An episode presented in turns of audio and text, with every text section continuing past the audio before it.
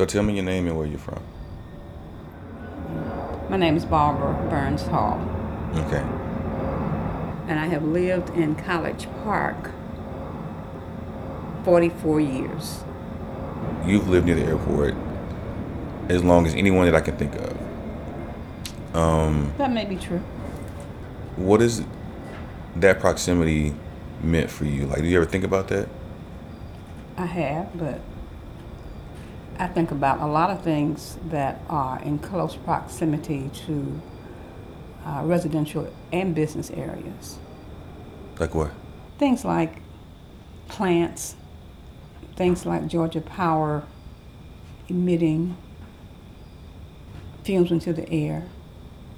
I think about those kinds of things also. What about those kind of things? Well, I think it's not good for the community, but I guess it's a necessary evil as we go about our lives. Even emissions from cars, because Atlanta is such a uh, congested area, and we all have to go into uh, areas just to get our basic uh, responsibilities of life done, like going to work, going shopping, taking out young people to school, things of that nature.